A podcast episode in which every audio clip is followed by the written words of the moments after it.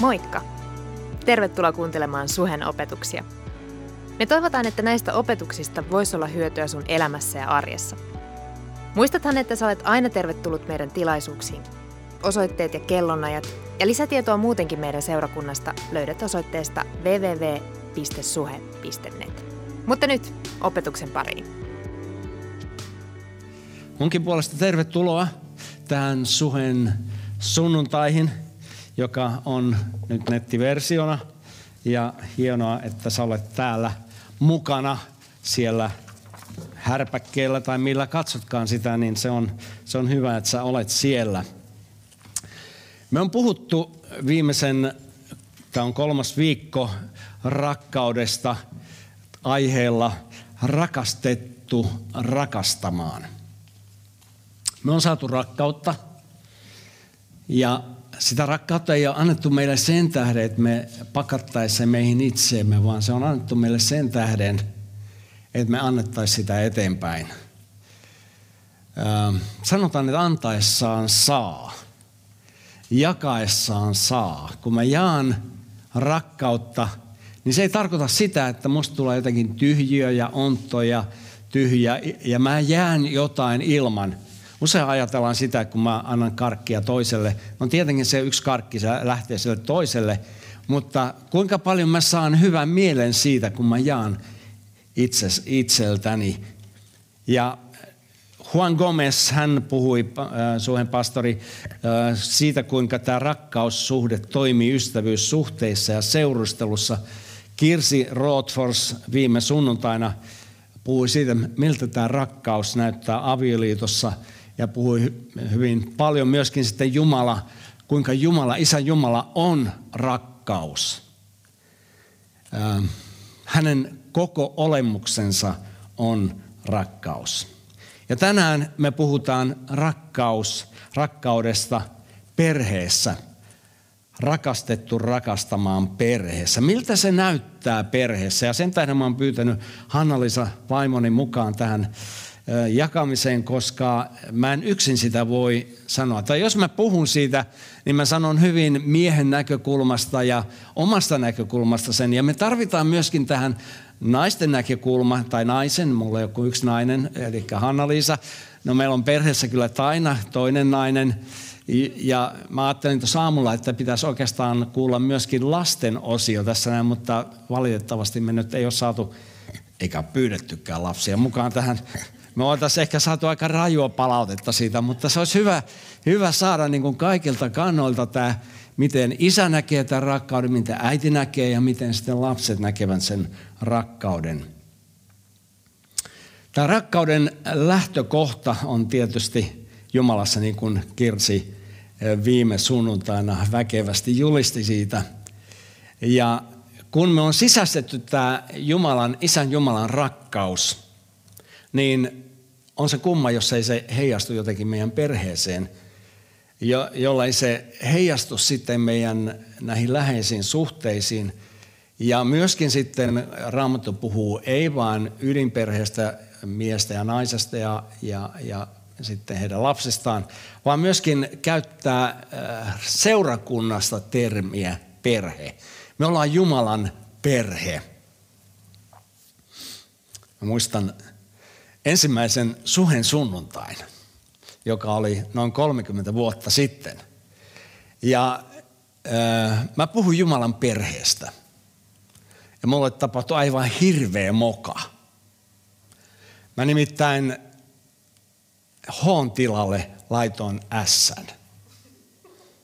Ja se oli ihan hirveetä. Mä olin, mä olin tosi nolona ja eturivi siellä seurakunnassa, meillä oli noin 200 ihmistä siellä yleisössä ja eturivi alkoi niin kuin hytkymään. Ja kun mä näin, että porukka nauraa siellä, nyt oli vaikea pidättää naurua, niin mä sanoin, että okei, vapaa, nauretaan. Kaikki räjähti nauramaan. On kysymys Jumalan rakkaasta perheestä. Mä en enää ole seonnut siinä sanassa. En tiedä mikä mulla meni aivot umpisolmuun, mutta niin siinä kävi.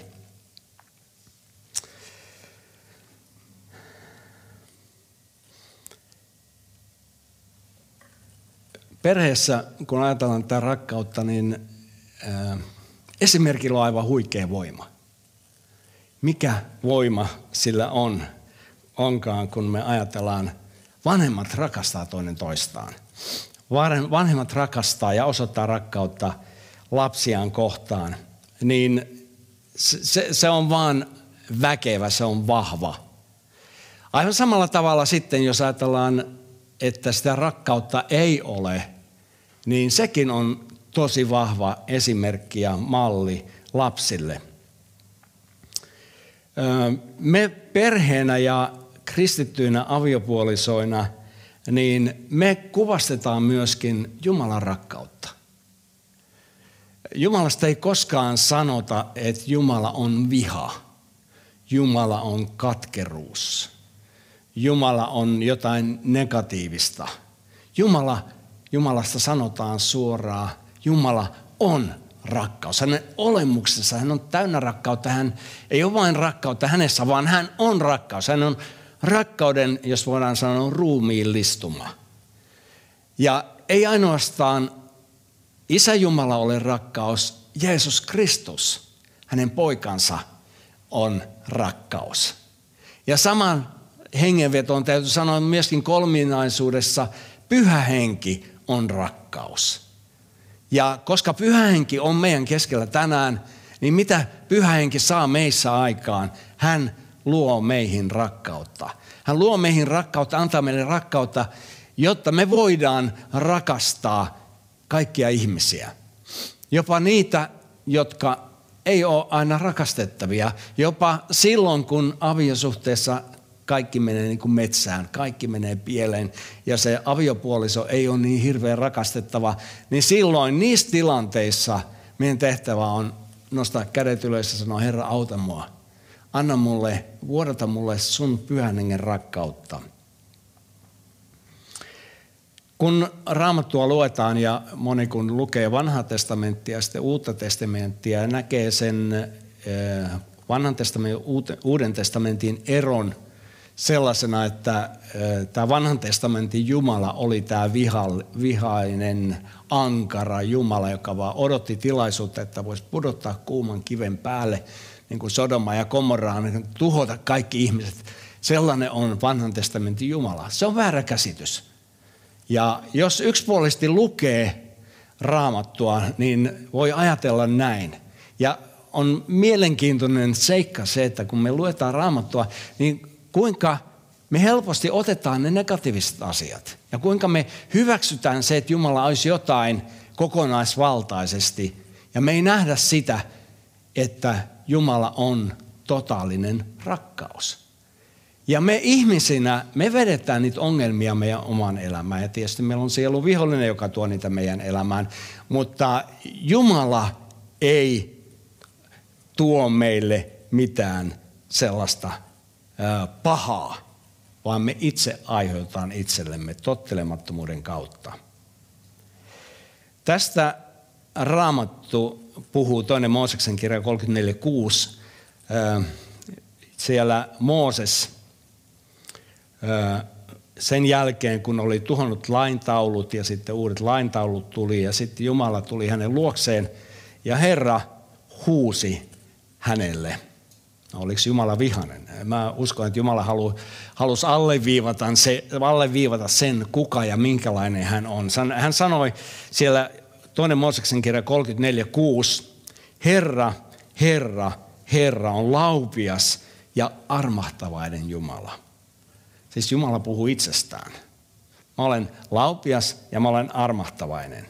Pitkämielinen, täynnä armoa ja totuutta.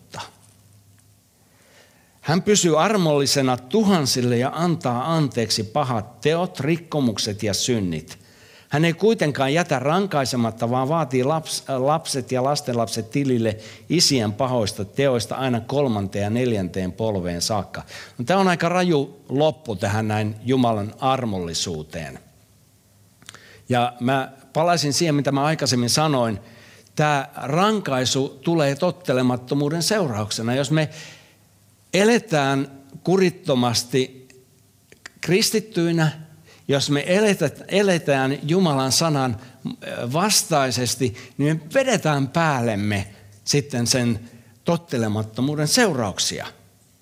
Ja näin, näin ollen se rankaisu tulee sen tottelemattomuuden kautta, mutta Jumala on armahtava, pitkämielinen, laupias, täynnä armoa ja totuutta. Ja koska hän on totuudellinen, niin silloin se, mitä hän on varoittanut, että jos me eletään Jumalan sanan vastaisesti, niin se toteutuu ja silloin me vedämme itse päällemme sitten niitä seurauksia.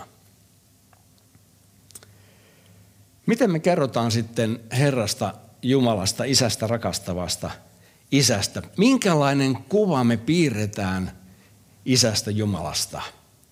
Mikä on se kuva? Ja mä sanoisin, että jokainen meistä omalla elämällä me piirretään se kuva. Ihmiset katsoo meitä ja kun maailman ihmiset katsoo, ne jotka ei tunne Jumalaa, katsoo meitä, niin me sanotaan, että me ollaan muuten sellaisia palavia pyhällä hengellä täytettyjä kristittyjä. Ai jaa, onko Jumala tollanen? Antaako Jumala sulle tollaisia käytösohjeita? Käyttäydytkö sä niin kuin Jumalan mielen mukaisesti? Ja helposti ja monesti me ollaan vähän väärä esimerkki siitä Jumalan armosta ja laupeudesta. Ja silloin, jos me tehdään näin ja käyttäydytään näin, niin kuin monesti tehdään, niin silloin on syytä pyytää anteeksi. Hei, mä käyttäydyn väärin, anna anteeksi mulle. Koska jokainen meistä ollaan vajavainen, me ei olla täydellisiä, vaan me tehdään virheitä. Psalmi 78, mä pyydän, että Hanna-Liisa tulee tänne, rakas kaunis vaimoni tulee tänne näin lavalle mun kanssa. Psalmi 78, siellä ensimmäisessä jakeessa mä luen siinä tällaisen kappaleen, vai haluatko lukea sen? Mä luen sen, okei. Okay. Siellä on Aasafin äh, psalmin kirjoittaja mietevirsi. Hän oli äh, näitä ylistäjiä, raamatun aikaisia ylistäjiä ja hän kirjoittaa seuraavasti psalmi 78.1. Kuuntele kansani minun opetustani – Kääntäkää korvanne kuulemaan sanojani. Minä avaan suuni vertauksiin, tuon ilmi muinaisaikojen aivoituksia. Mitä olemme kuulleet ja saaneet tietää ja mitä isämme ovat meille kertoneet, siitä me emme heidän lapsiltaan salaa. Sitä me emme salaa. Me kerromme aina viimeiseen sukupolveen asti. Me en tiedä, ollaanko me viimeinen sukupolvi, mutta tämä tarkoittaa sitä, että tästä tulee jatkuvasti kertoa näistä asioista.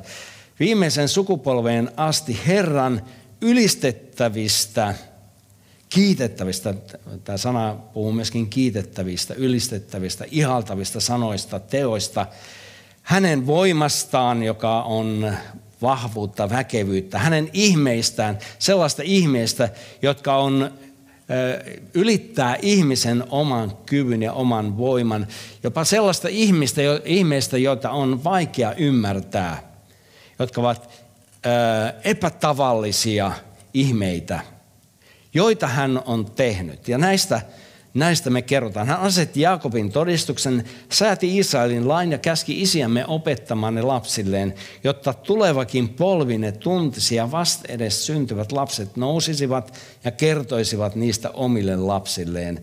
Ja niin nämä panisivat luottamuksensa tai toivonsa Jumalaan, eivätkä unohtaisi Jumalan tekoja, vaan pitäisivät hänen käskynsä.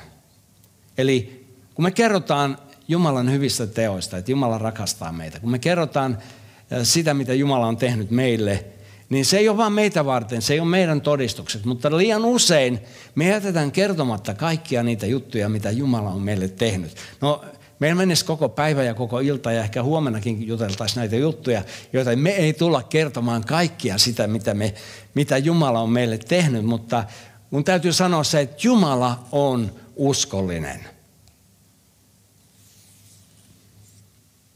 Tästä uskollisuudesta, Hanna-Liisa, sullakin on varmaan jotain kertomuksia. No, joo, tota, tässä havahduin yksi aamu, että jotenkin ehkä kuuluu tähän ikään, että muistelee menneitä ja, ja havahduin siihen, että me ei ole paljonkaan puhuttu siitä, mitä, mitä me ollaan niin kuin omassa elämässämme saaneet kokea Jumalan ihmeitä ja hyvyyttä. Ja, ja erityisesti nyt, kun on, on tämmöinen epävakaa aika maailmassa, maassamme, ja, ja tuota, varmasti monella on pelkoja myöskin, että miten tulevaisuudessa käy. Niin mä ajattelin, että on ehkä hyvä, että jotain kerromme siitä, mitä me ollaan omassa elämässämme kokeneet Jumalan uskollisuudesta, hyvyydestä ja rakkaudesta. Tähän väliin mä vielä lisään sen, että kun Rauno luki tuon raamatun paikan, niin toisessa kohtaa toisessa Mooseksen kirjassa, niin, niin jatkuu tämä, että ää, kun tämä vakava paikka, että minä vaadin lapset tilille isien pahoista teoista kolmanteen ja neljänteen polven saakka, jos he vihaavat minua.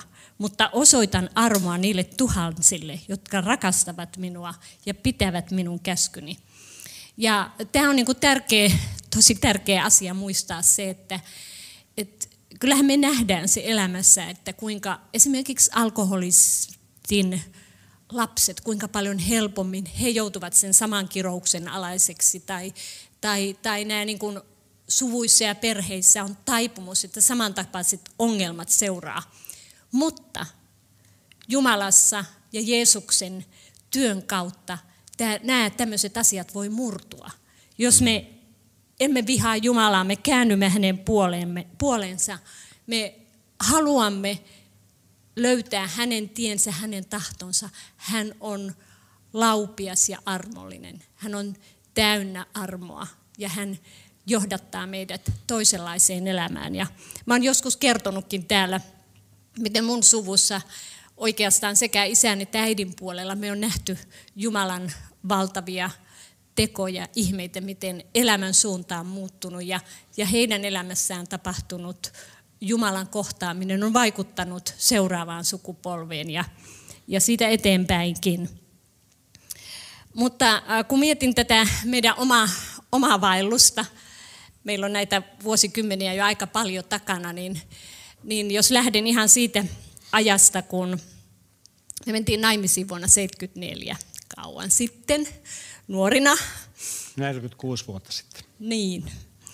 Ja, ja tota, meillä molemmilla oli semmoinen sydämessä semmoinen kutsu, että, että, että, Jumala, että me haluttaisiin palvella Jumalaa omalla paikallamme, ehkä täysaikaisesti. Ja niin me sitten tota, päädyimme opiskelemaan USA. Rauno oli jo vuoden opiskellut siellä teologiaa ja sitten me mentiin yhdessä sinne ja kaksi, kaksi vuotta oltiin siellä. Ja se oli valtava uskon hyppy. Me oltiin yritetty säästää vähän rahaa, mutta ei se riittänyt kuin muutaman kuukauden ja meillä ei ollut mitään kannatusta mistään ja koulumaksoja, eläminen maksoja ja, ja tota, ää, aivan ihmeellisillä tavoilla Jumala täytti meidän tarpeet. Hän oli johdattanut meidät sinne, milloin meidän oven taakse ilmestyi jotakin ruokaa tai, tai mitä milloinkin, milloin joku, joku kutsu syömään ja, ja, ja joskus tuli kirjepostissa ja mitä ihmeellisimmillä tavoilla me, me tota, ää, pärjättiin siellä kaksi vuotta. Jopa auton ostimme. Tietysti autot tuli halpoja Amerikassa.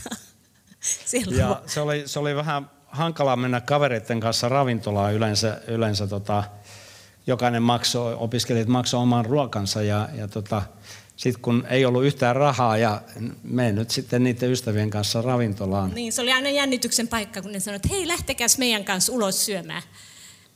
Ja tota, sitten jännitettiin, että on, onko tämä nyt semmoinen, että jokainen maksaa. Joo, me maksetaan teidän ruokaa. Kaiken näköisiä tämmöisiä hassuja muistoja menneisyydestä. Mutta sitten siitä eteenpäin niin, kaiken lisäksi meillä, meidän ensimmäinen lapsemmehan syntyi siellä ja Amerikassa on aika, aika hinna, hinnakasta kaikki, kaikki sairaalassa olo ja lapsen, lapsen syntymä, mutta Jumala ihmeellisesti piti kaikesta huolen. No sitten me palattiin Suomeen ja vuonna 1978 siis Jumala alkoi puhumaan meille sinä aikana ja me myöskin käytiin semmoisen musiikkiryhmän kanssa täällä Suomessa muutaman kerran ja, ja myöskin muualla Euroopassa ja rupesi puhumaan siitä, että olisi, olisi tarve tämmöiselle raamattukoululle, jossa olisi systemaattista raamatun opetusta ja, ja pyhän hengen vapautta ja, ja opetusta pyhähengen lahjoista ja niin, niin edelleen. Ja vuonna 1978 sitten perustettiin tämä raamattukoulu. Siinä oli muutamia hengellisiä johtajia, jotka, jotka rohkas meitä. Meillä ei ollut rahaa. Me oltiin tota, se autokin, kun me myytiin Jenkeissä, niin me oltiin yhdessä tilaisuudessa, niin me lahjoitettiin se siihen hengelliseen työhön, kaikki sekin rahaa. Ainakin näin kohimme tekevämme oikein. Ja, ja tota, ää, niin raamattukoulu aloitettiin. Se oli sisäoppilaitos ja, ja tuota, Raunon lisäksi sitten muutama muukin henkilö palkattiin siihen. Ja se on tänä päivänä mysteeri, mistä kaikki se raha tuli ja, ja miten, miten kaikista niistä selvittiin. Sitten koulu oli aluksi tämmöisen kristityn liikemiehen lomakeskuksessa – ja, ja sitten sieltä muutimme Hämeenlinnaan. Ja siellä Hämeenlinnassa ollessa mä olin vähän aikaa työssä, työssä tota siellä toimistossa ja hoidin, hoidin sitten tämmöisiä kaikkea talouteen liittyviä asioita. Ja mehän oltiin ostettu tämmöinen kiinteistö sieltä. Joka... Kaksi kerrostaloa ja yksi rivitalo. Maksako se kolme miljoonaa markkaa? En sinun? muista enää sitä, mutta, mutta ihmeellisesti sekin saatiin. Ja, ja tämmöinen yksi yksittäinen tapaus on jäänyt mun mieleen, että meillä oli joku lainan lyhennys tai tämmöinen 32 000 markkaa, joka piti saada. Edellisenä päivänä ei ollut yhtään rahaa. Ja, ja tota, seuraavana aamuna, sit kun se olisi pitänyt mennä maksaa, niin, niin, niin tota, silloinhan ei ollut mitään nettipankkia, sitä piti soittaa puhelimella tai käydä pankissa. Niin siellä oli pen, markalleen sen verran rahaa sillä tilillä, mitä se maksu oli. Tämä vaan puhuu siitä, että Jumala tietää tarpeet. Kun sä haluat seurata Jumalaa, hän pitää susta huolen. Tiukkaa voi olla, koettelemuksia on ja, ja, ja aina asiat ei tapahdu niin kuin, niin kuin olet toivonut tai kuvitellut tai uskonutkaan, mutta Jumala on hyvä, hän ei petä. Ja, ja totta on, että jokaisen työ koetellaan ja, ja kun lähtee Jumalaa seuraamaan tai elämässä yleensä me halutaan palvella, niin niitä vaikeuksia tulee. Mutta Jumala on hyvä, hän on armollinen ja laupias, laupias ja hän ei ole koskaan myöhässä. Tuossa äh, samaisessa psalmissa jae 19 äh, puhuu Israelin kansasta – joka puhui Jumalaa vastaan. Millä tavalla he puhui Jumalaa vastaan? He sanoivat, voiko Jumala kattaa pöydän autiomaassa? siis mun mielestä ihan validi kysymys, arvokas kysymys. Mutta siinä, siinä suhteessa, kun Jumala on näyttänyt hyviä asioita, niin sitten kyseenalaistaa Jumalan voiman. Voiko hän tehdä jotain ihmeitä tässä autiomaassa. Ja mä väitän, että jokainen meistä tulee meidän elämässä tiettyyn autiomaan paikkaan, tiettyyn risteyspaikkaan, jossa me kysytään tämä ihan vilpittömästi, voiko Jumala mua auttaa? Mutta se kysymys ei ollut vain pelkkä kysymys, vaan se, oli, se sisälsi epäuskoa. Kysymys oli kysytty epäuskossa, Jumala ei varmaan pysty täyttämään ja koska sanotaan, että he puhuivat Jumalaa vastaan. Se oli epäuskoinen kysymys, eikä uskon täyteinen kysymys. Ja mun mielestä meidän elämä tänä korona-aikana, me ei tiedetä mitä tulevaisuus tuo tullessaan, niin meidän tulee pitää huoli siitä, että meidän katse on käännetty Kristukseen ja Jumalaan, Jumalan sanaan. Luotetaan siihen, että Jumala voi pitää meistä huolen erämaassa. Jumala voi pitää meistä huolen silloin, kun me ei tiedä, että missä palkka tulee, mistä mä saan ruokani, mikä voi täyttää mun tarpeet. Jumala voi. Eli mun uskoa Jumala haluaa vahvistaa kaikissa näissä tilanteissa. Ja meidän tämä kohta 50 vuotta kestänyt taival, yhteinen taival, on osoitus siitä. Me ollaan tänään vielä hengissä ja ihan hyvissä voimissa ja saatu ruokaa miltei joka päivä, jollei paastota. Ja eh, Jumala on pitänyt meistä huolen. Me, me ollaan todistus siitä, että Jumala on uskollinen. Hän on hyvä, hän on rakastava isä. Hän pitää sinusta huolen. Sä, joka ihmettelet siellä kotona, että miten mä selviän tästä kuukaudesta, miten mä selviän tästä kesästä, miten mä selviän sillä mun, niillä tuloilla, mitä mulla on. Ehkä sä oot menettänyt työpaikkasi, ehkä sulla on tosi vaikeita elämässä, ehkä aviokriisi, ehkä sen seurauksena on tullut monia muita kriisejä. Mä haluan haastaa sua lukemaan Jumalan sanaa, tutustumaan mitä Jumalan sana sanoo ja luottamaan siihen, että Jumala on voimallinen jopa nälän aikana pitämään susta huolen. Samoin musta. Jumala ei hylkää sua. Hän on rakastava isä. Hän on rakastava isä. Raamattu puhuu Jumalan rakkaudesta äh, verrattuna äidin rakkauteen. Ja Jesaja 49, 15 ja 16 sanoo, että unohtaako äiti rintalapsensa, unohtaisiko hoivata kohtunsa hedelmää. Vaikka hän unohtaisi, minä en sinua unohda. Käsieni ihoon minä olen sinut piirtänyt. Kenenkään vanhemman, äh, kukaan van, vanhempi, ei äiti eikä isä, ole täydellinen. Ja, ja äh, valtaosa vanhemmista rakastaa aidosti lastansa ja tekee kaikkensa lapsensa eteen.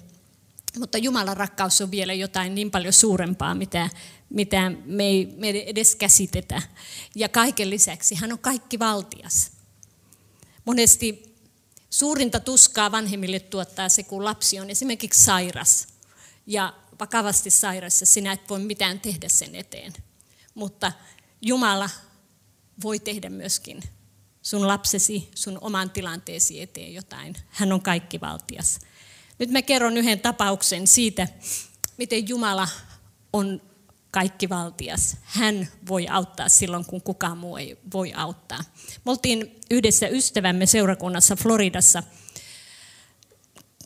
olisiko siitä 15 vuotta aikaa, ja, ja tota, ää, siellä oli pariskunta, jotka tulivat ja pyysivät esirukousta puolestaan. Ja, ja tällä vaimolla oli oli, en muista enää minkälainen, mutta joku, joku sairaus, hän ei yksinkertaisesti voi saada lasta. Ihan tämmöinen fysiologinen, lääketieteellinen ongelma, johon ei ole ratkaisua.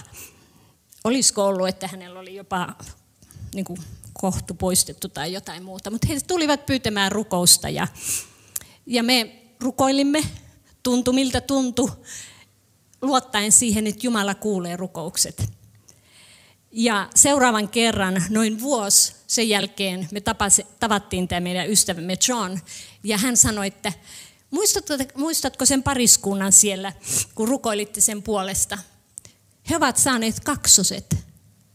Ja tämä, tämä rouva antoi sille tytölle nimeksi Raija, koska Ra, Rauno kertoi siinä tilaisuudessa silloin oman sisarensa elämän tarinan, mitä Raija kuoli 34-vuotiaana syöpään. Ja, ja, ja se oli järkyttävä pettymys meille, kun me rukoiltiin hänen puolestaan. Ja, ja, ja tota, ää, niin hullun kurista se onkin, niin vaikka kerrottiin siitä, miten vastausta ei saatu Rajan elämään, niin heille nousi usko, että Jumala voi, voi parantaa. Ja, ja en muista, mikä sen pojan nimeksi tuli, mutta, mm. mutta se oli absoluuttinen niin kuin Jumalan ihme. Yhdeksän kuukautta sen jälkeen, kun oltiin rukoiltu heidän puolestaan. Jumala voi, Jumala voi, kannattaa aina luottaa Jumalaan. Aina se vastaus ei ole se, mitä me halutaan, mutta hän tietää, mikä meille on parasta. Toinen tällainen parantumisihme tapahtui Sunderlandissa, jossa me oltiin kokouksessa äh, Ken Kotin seurakunnassa. Ja mä varmaan sain tiedon sanat siinä, että siellä on joku, joka ei voi saada lasta. Ja sitten tuli sellainen äh, varmasti päälle 40 pariskunta tuli sinne eteen ja sanoi, että se oli vielä joku muusikko, se mies, ja ne esiintyi siinä tai laulavat siinä tilaisuudessa. Että he, he ei ole saanut lasta, he on yrittänyt saada lasta ties kuinka kauan aikaa, mutta ei, ei, vaan, ei vaan onnista. Mä ajattelin, että no näillä on nyt aika, aika viimeiset mahdollisuudet iän suhteen. Ja, ja tota, no ei sitä, me rukoillaan tietysti, kun meitä pyydetään rukoilemaan. Ja, niin rukoiltiin heidän puolestaan ja hekin saivat vuoden päästä, he saivat lapsen. Et Jumala, Jumala voi tehdä ihmeitä. Et meidän niin kuin seurakuntana ja Jumalan palvelijana niin meidän tulisi olla rohkeita rukoilla ihmisten puolesta, luottaa siihen, että ei tämä nyt ole oikeastaan mun rukouksesta kiinni. Jumala haluaa, että mä rukoilen, vaan kysymys Jumalan työstä ja Jumalan teosta. Ja myöskin siitä, että mä luotan siihen, että Jumala voi käyttää mua. Me ollaan vajavaisia, me ei, ei meillä ole täydellistä uskoa, mutta meillä on täydellinen Jumala. Meillä on täydellinen rakastava isä, joka voi tehdä ihan mitä tahansa. Hän voi luoda jopa uuden kohdun. Hän voi saada aikaan sen, että ihmiset saavat lapsia. Se on mahdollista Jumalalle. Amen. Amen. Olisiko sulla vielä joku muu ihme tässä kerrottavana? Uh, täytyy varmaan palata tähän konseptiin. Mitä... Puhutaan seuraavalla kerralla lisää ihmeistä, Jumalan ihmeistä. No, niin, tuota, jos ajatellaan Jumalan rakkautta äh, perheessä ja sen vaikutusta.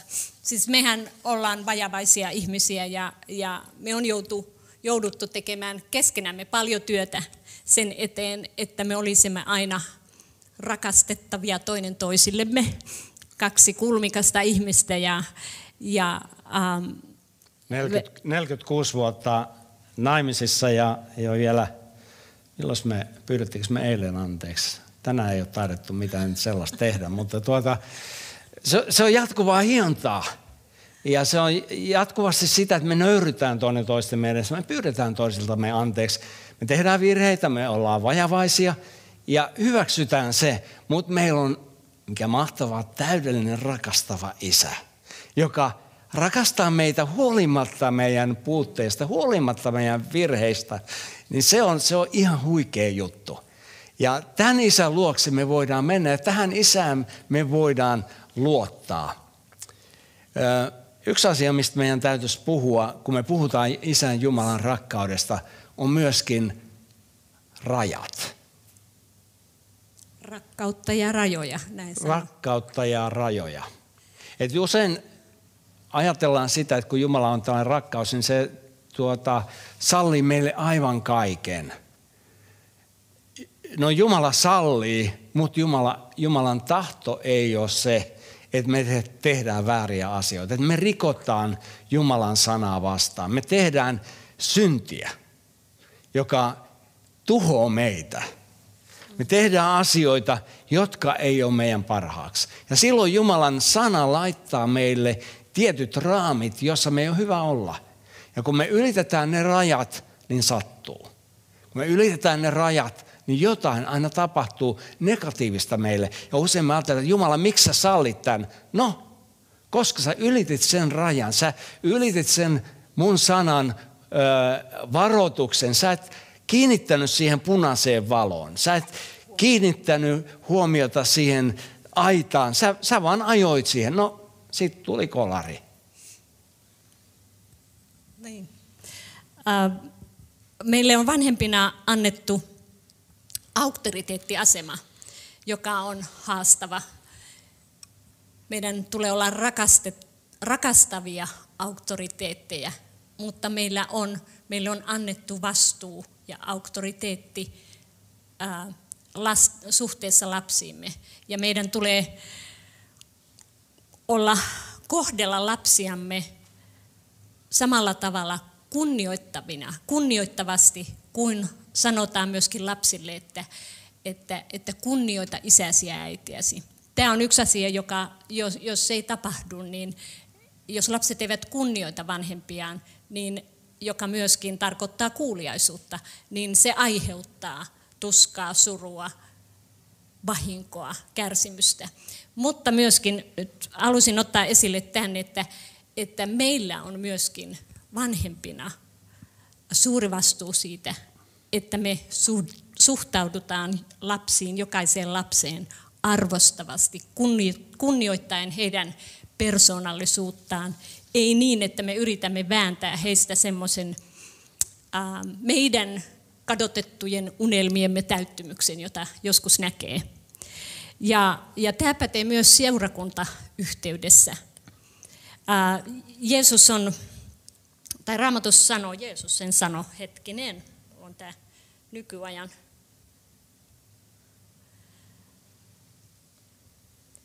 Matteus, jaha, missä se nyt olikaan? Kiitos. Ähm, Matteuksen evankeliumissa Jeesus puhuu siitä, että, että kuinka meidän tulee suhtautua lapsiin tai yleensä pieniin. Ja, ja tota, jonkun raamatun tulkinnan mukaan niin tämä pieni kun sanotaan, että jos joku viettelee yhden näistä pienemmistä, jotka uskovat minuun, sen olisi parempi, että myllynkivin ripustettaisiin hänen kaulaansa ja hänet upotettaisiin meren syvyyteen. Hirveä kohtale. Voi maailmaa viettelysten tähden. Viettelysten täytyy kyllä tulla, mutta voi sitä ihmistä, jonka kautta ne tulee. Ja, ja sitten toinen on, on tota Matteus 25.40. Totisesti minä sanon teille, kaikki mitä olette tehneet yhdelle näistä minun vähimmistä veljistäni, sen te olette tehneet minulle. Ja, ja mä laajentaisin tämän nyt koskemaan sekä perhettä että seurakuntaa. Jumala on antanut meille vastuun suojella, ei vietellä. Ja, ja hän on rakkaus ja sen takia hän on Jumala on antanut myöskin nämä auktoriteetit sekä seurakunnassa että perheessä, jotta me suojelisimme ja rakastaisimme. Ja jos sitä käytetään sen sijaan huonosti tai väärin, huonon, huonoon kohteluun, hyväksikäyttöön tai, tai pienten, niiden, jotka on meidän auktoriteettimme alla, heidän vahingoittamiseen, se on tämän raamatun kohdan mukana suoraan Jumalan, Jumalan uhmaamista.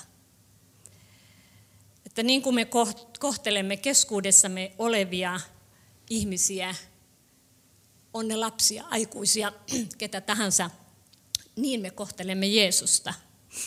Ja, ja tämä on tosi hyvä muistaa silloin myös perheessä, että se ärsyttävä puolisokin, niin sekin on niin kuin Jeesuksen lapsi ja Jumalan kuva mun täytyy... eihän, eihän me koskaan ärsytä toisimme. niin, niin se on tosi tärkeää, miten me kohdellaan, kohdellaan myös toinen toistamme. Mutta jos me jätetään niin kuin lapsi oman onnensa nojaan, eikä laiteta niitä rajoja, niin hän ei kehity tasapainoiseksi, hän ei kehity turvalliseksi ihmiseksi. Ja, ja yksi asia, minkä mä oon nähnyt tänä, tänä aikana, on se, että vanhempien on tosi vaikea sanoa, että mikä on oikein ja mikä on väärin. Että kaikki on yhtä sellaista harmaata mössöä, kaikki on suhteellista. Ja tämmöinen relativismi niin on, on tosi vahingollista. Lasten täytyy tietää, että tämä on väärin, tämä on oikein. Ja näin on myöskin Jumalan perheessä. Meidän täytyy, tai meillä on etuoikeus, julistaa sanaa, Jumalan sanaa, Jumalan hyvyyttä, Jumalan ohjeita juuri sellaisena niin kuin ne on, siitä riippumatta, mitä tämä maailma sanoo. Nyt kun mulla on tässä tulkki mun vierellä, niin mä luen Niki Campbellin tämän päivän raamatuteksti. Me käydään raamatuohjelmaa läpi, jossa Niki Campbell kertoo sitten syvemmin siitä luetuista kohdista. Niin mä luen tänne ja Hanna-Lisa kääntää. Many today no longer believe there is such a thing as absolute right. Monet tänä päivänä uskovat, että ei ole enää olemassa sellaista kuin absoluuttinen oikea. Or absolute wrong. Tai absoluuttinen väärä. Stark contrast and black and white distinctions are not always easy to swallow. Tämmöiset vahvat vastakohdat musta ja valkoinen distinctions, mikä sen suomeksi sanotaan, uh, erot ei ole, ei ole aina helppoja niellä. In a society in which relativism is order of the day. yhteiskunnassa, jossa relativ- relativismi on päivän sana. Everything is relative, a matter of degrees. Että kaikki on suhteellista, että on vaan niin tämmöisiä eri asteita. As followers, followers of Jesus, we cannot give in to these relativistic ideas. Jeesuksen seuraajina me emme voi äh, antaa periksi näille äh, suhteellisuuden ideoille. We must be open to the prophetic voice of Scripture. Meidän tulee olla avoimia äh, raamatun profeetalliselle äänelle, which often traces stark con- contrasts. joka usein tuo esiin tämmöiset vahvat vastakohdat. Nämähän näkyy erityisesti psalmeissa. urgent ethical choices and uh, diverging paths. Um, urgent, tämmöiset Haastavat. Onko se, no, haastavat eettiset valinnat ja, ja eri, eri suuntaan menevät polut In the midst of complex problems and situations. monimutkaisten ongelmien ja tilanteiden keskellä. The reality of right and wrong are very clear. Oikean ja väärän todellisuus ovat hyvin selkeitä And there are stark contrasts between the two. ja niiden välillä on selvä ero. Niin tämä relativismi, suhteellistaminen ja ei uskalleta sanoa, että joku asia on väärin, joku asia on oikein. Ähm, jos ja kun me uskotaan raamattuun ja me uskotaan, että se on Jumalan sana alusta loppuun saakka, niin kyllä meille seurakuntana tulee olla rohkeus sanoa se, mikä on oikein ja mikä on väärin. Ei sillä tavalla, että me tuomitaan ihminen, mutta me tuomitaan synti, mikä on meissä itsessämme ja mikä, on, mikä me nähdään sitten meidän veljessä tai sisaressa. Ei häntä tuomitsemalla, vaan sen tähden sanoma, sanomalla se, että toi on väärin, että hän voisi päästä vapaaksi sitä vääryydestä.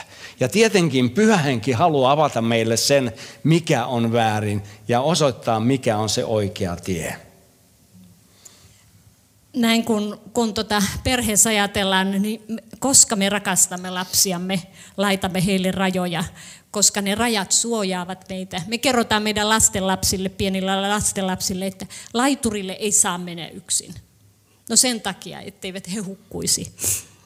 Ne varoittaa nämä rajat vaarasta, kun kerrotaan, mikä on oikein, mikä on väärin. Ne tuo turvaa. Ne ohjaa meitä oikeaan suuntaan.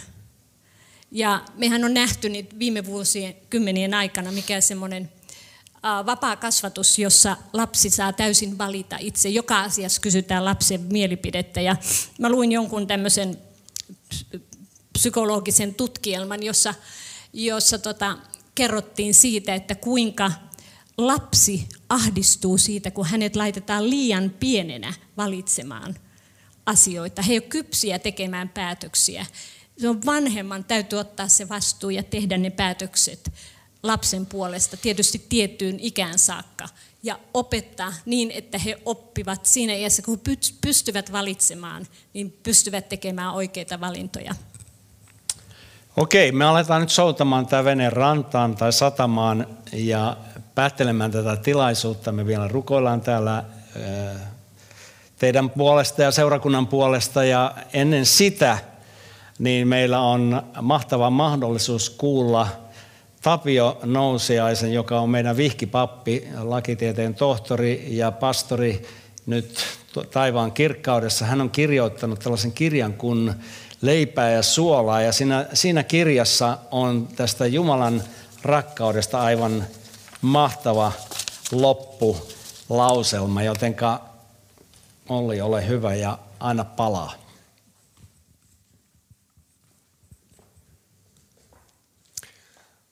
Mitä on rakkaus?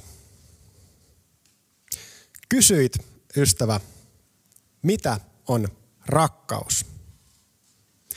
Eräs sanoi, rakkaus on seksi. Rakkaus on sitä, kun mies omistaa naisen kesäisen luonnon keskellä. Kukat tuoksuvat, linnut visertävät, mutta he kaksi tuntevat vain toisensa ruumiin ja verensä polton. Sitä on rakkaus. Eräs sanoi, rakkaus on eros. Rakkaus on sitä, että tunteeni kuohtavat, kun saan kirjeen rakkaaltani, kun saan kirjoittaa runon rakkaalleni, kun saan kuulla hänen äänensä, sävähdän ja punastun hänen läsnäolostaan. Rakkaus on Heinen, Göthen, Södekraanin, Harmajan, Kailaan ja Sarkian runo. Sitä on rakkaus. Ei. Tämä ei ole rakkautta. Rakkaus on agape. Rakkaus on Jumalan rakkaus Kristuksessa Jeesuksessa. Rakkaus on väkevä kuin kuolema. Tuima kuin tuonela on sen kiivaus. Sen hehku on tulen hehku, on Herran liekki. Rakkaus on, että Jumala lähetti ainokaisen poikansa meidän syntiemme sovitukseksi, että me eläisimme hänen kauttaan. Rakkaus on alistumista, lähtemistä, tekoja, ei-sanoja, itsensä unohtamista ja itsensä kieltämistä. Rakkaus on tuskahuuto ristiltä, tuskan huuto rautanaulojen varassa, verisenä, tukehtuvana ja hyljättynä. Tuskan huuto, Jumalani, Jumalani, miksi minut hylkäsit? Rakkaus on Jumalan kuolemista itsessään, sillä Jumala oli Kristuksessa ja sovitti meidät koko maailman itsensä kanssa. Niin, että me saastaiset, syntiset ja kadotetut voisimme elää Jumalan rakkauden Kristuksen kautta. Muuta rakkautta ei ole olemassa. Ei maassa, eikä taivaassa, kuin Jumalan rakkaus Kristuksessa Jeesuksessa. Se rakkaus on voittanut kuoleman, saatanan, synnin ja helvetin vallat. Se rakkaus huutaa yli koko universumin, yli koko maan piirin. Tule, poikani, tule, tyttäreni. Omista Jumalan rakkaus, Jeesus Kristus. Vain tämä rakkaus avaa tien rauhaan, onneen, iloon, autuuteen ja iankaikkiseen elämään. Amen. Wow. Sä, joka olet kuullut meidän puheen ja kuullut tämän runon ja ollut meidän tilaisuudessa mukana. Rakkaus kutsuu sua. Jumala kutsuu sua. Sä et ole sattumalta virittänyt suhe, virittäytynyt suhen aalloille, vaan sä oot Jumalan johdatuksesta tullut tähän tilaisuuteen netin kautta. Me rukoillaan, että sä voisit löytää tämän rakkauden, ihan kaikki sen rakkauden. Että tämä päivä voisi olla päivä, jolloin Jumalan rakkaus virtaa suhun kun sä tunnustat sen, että sä oot syntiä tehnyt, sä oot syntinen, sä oot Jumalan kirkkautta, sä oot Jumalan elämää vailla, niin tänään sä haluaisit tulla tämän rakastavan isän luokse, joka ei ole tuomarina sun edessä. Hän on rakastava isä, joka odottaa sitä, että tuhlaajapojat ja tuhlaajatytöt vois tulla mun luokse, tulla hänen luokseen. Se on isän sydän. Isän sydän ei ole rankaisemassa sua, eikä ole tuomitsemassa sua. Armahtava isä. Jos sä haluat sanoa kyllä isälle tällä hetkellä, jos sä haluat sanoa, mä haluan ottaa ton isän rakkauden vastaan, niin mä pyydän, että sä rukoilet meidän kanssa tämän rukouksen. Me rukoillaan, mä rukoilen ensiksi ja Olli rukoilee mun perässä samoilla sanoilla. Ja rukoile sä mukana Ollin kanssa. Ja sä saat olla varma siitä, että Jumala tulee sun sydämeen. Saat uuden elämän. Rakas taivaallinen isä. Rakas taivaallinen isä. Tulen sinun eteesi Jeesuksen tähden.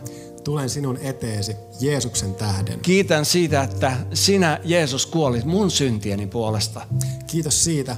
Kiitän siitä, että sinä Jeesus kuolit mun syntien Sä puolesta. kannoit kaikki minun syntini, Sä kannoit kaikki minun syntini, joten mun ei tarvitse elää hylättynä joten mun ei tarvi elää hylättynä ilman Jumalaa. Ilman Jumalaa. Ja mä tulen syntisenä sun eteen. Ja mä tulen syntisenä sun Mä eteen. tunnustan sen, että mä olen syntinen. Ja mä tunnustan sen, että olen Ja syntinen. pyydän, että sä annat mun syntini ja anteeksi. pyydän, että annat, annat mun syntini anteeksi. Jeesuksen tähden. Jeesuksen tähden.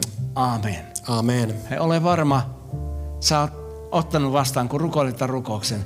Sä olet syntynyt Jumalan perheeseen. Tervetuloa Jumalan perheeseen. Ota meihin yhteyttä tai ota johonkin seurakuntaan yhteyttä, jossa, johon voit mennä tutustumaan Jumalaan enemmän. Ota uskoviin ystäviin yhteyttä. Mä toivotan sut tervetulleeksi Jumalan perheeseen. Jeesus sua siunatkoon. Kiitos. Kiva, että kuuntelit. Ota rohkeasti yhteyttä, jos haluat tietää suhesta lisää. Sä löydät meidät Facebookista ja Instagramista nimellä Suhe-seurakunta. Jos haluat olla tukemassa Suhen toimintaa taloudellisesti, siihen löydät ohjeet kotisivultamme osoitteesta www.suhe.net. Nyt hyvää viikon jatkoa.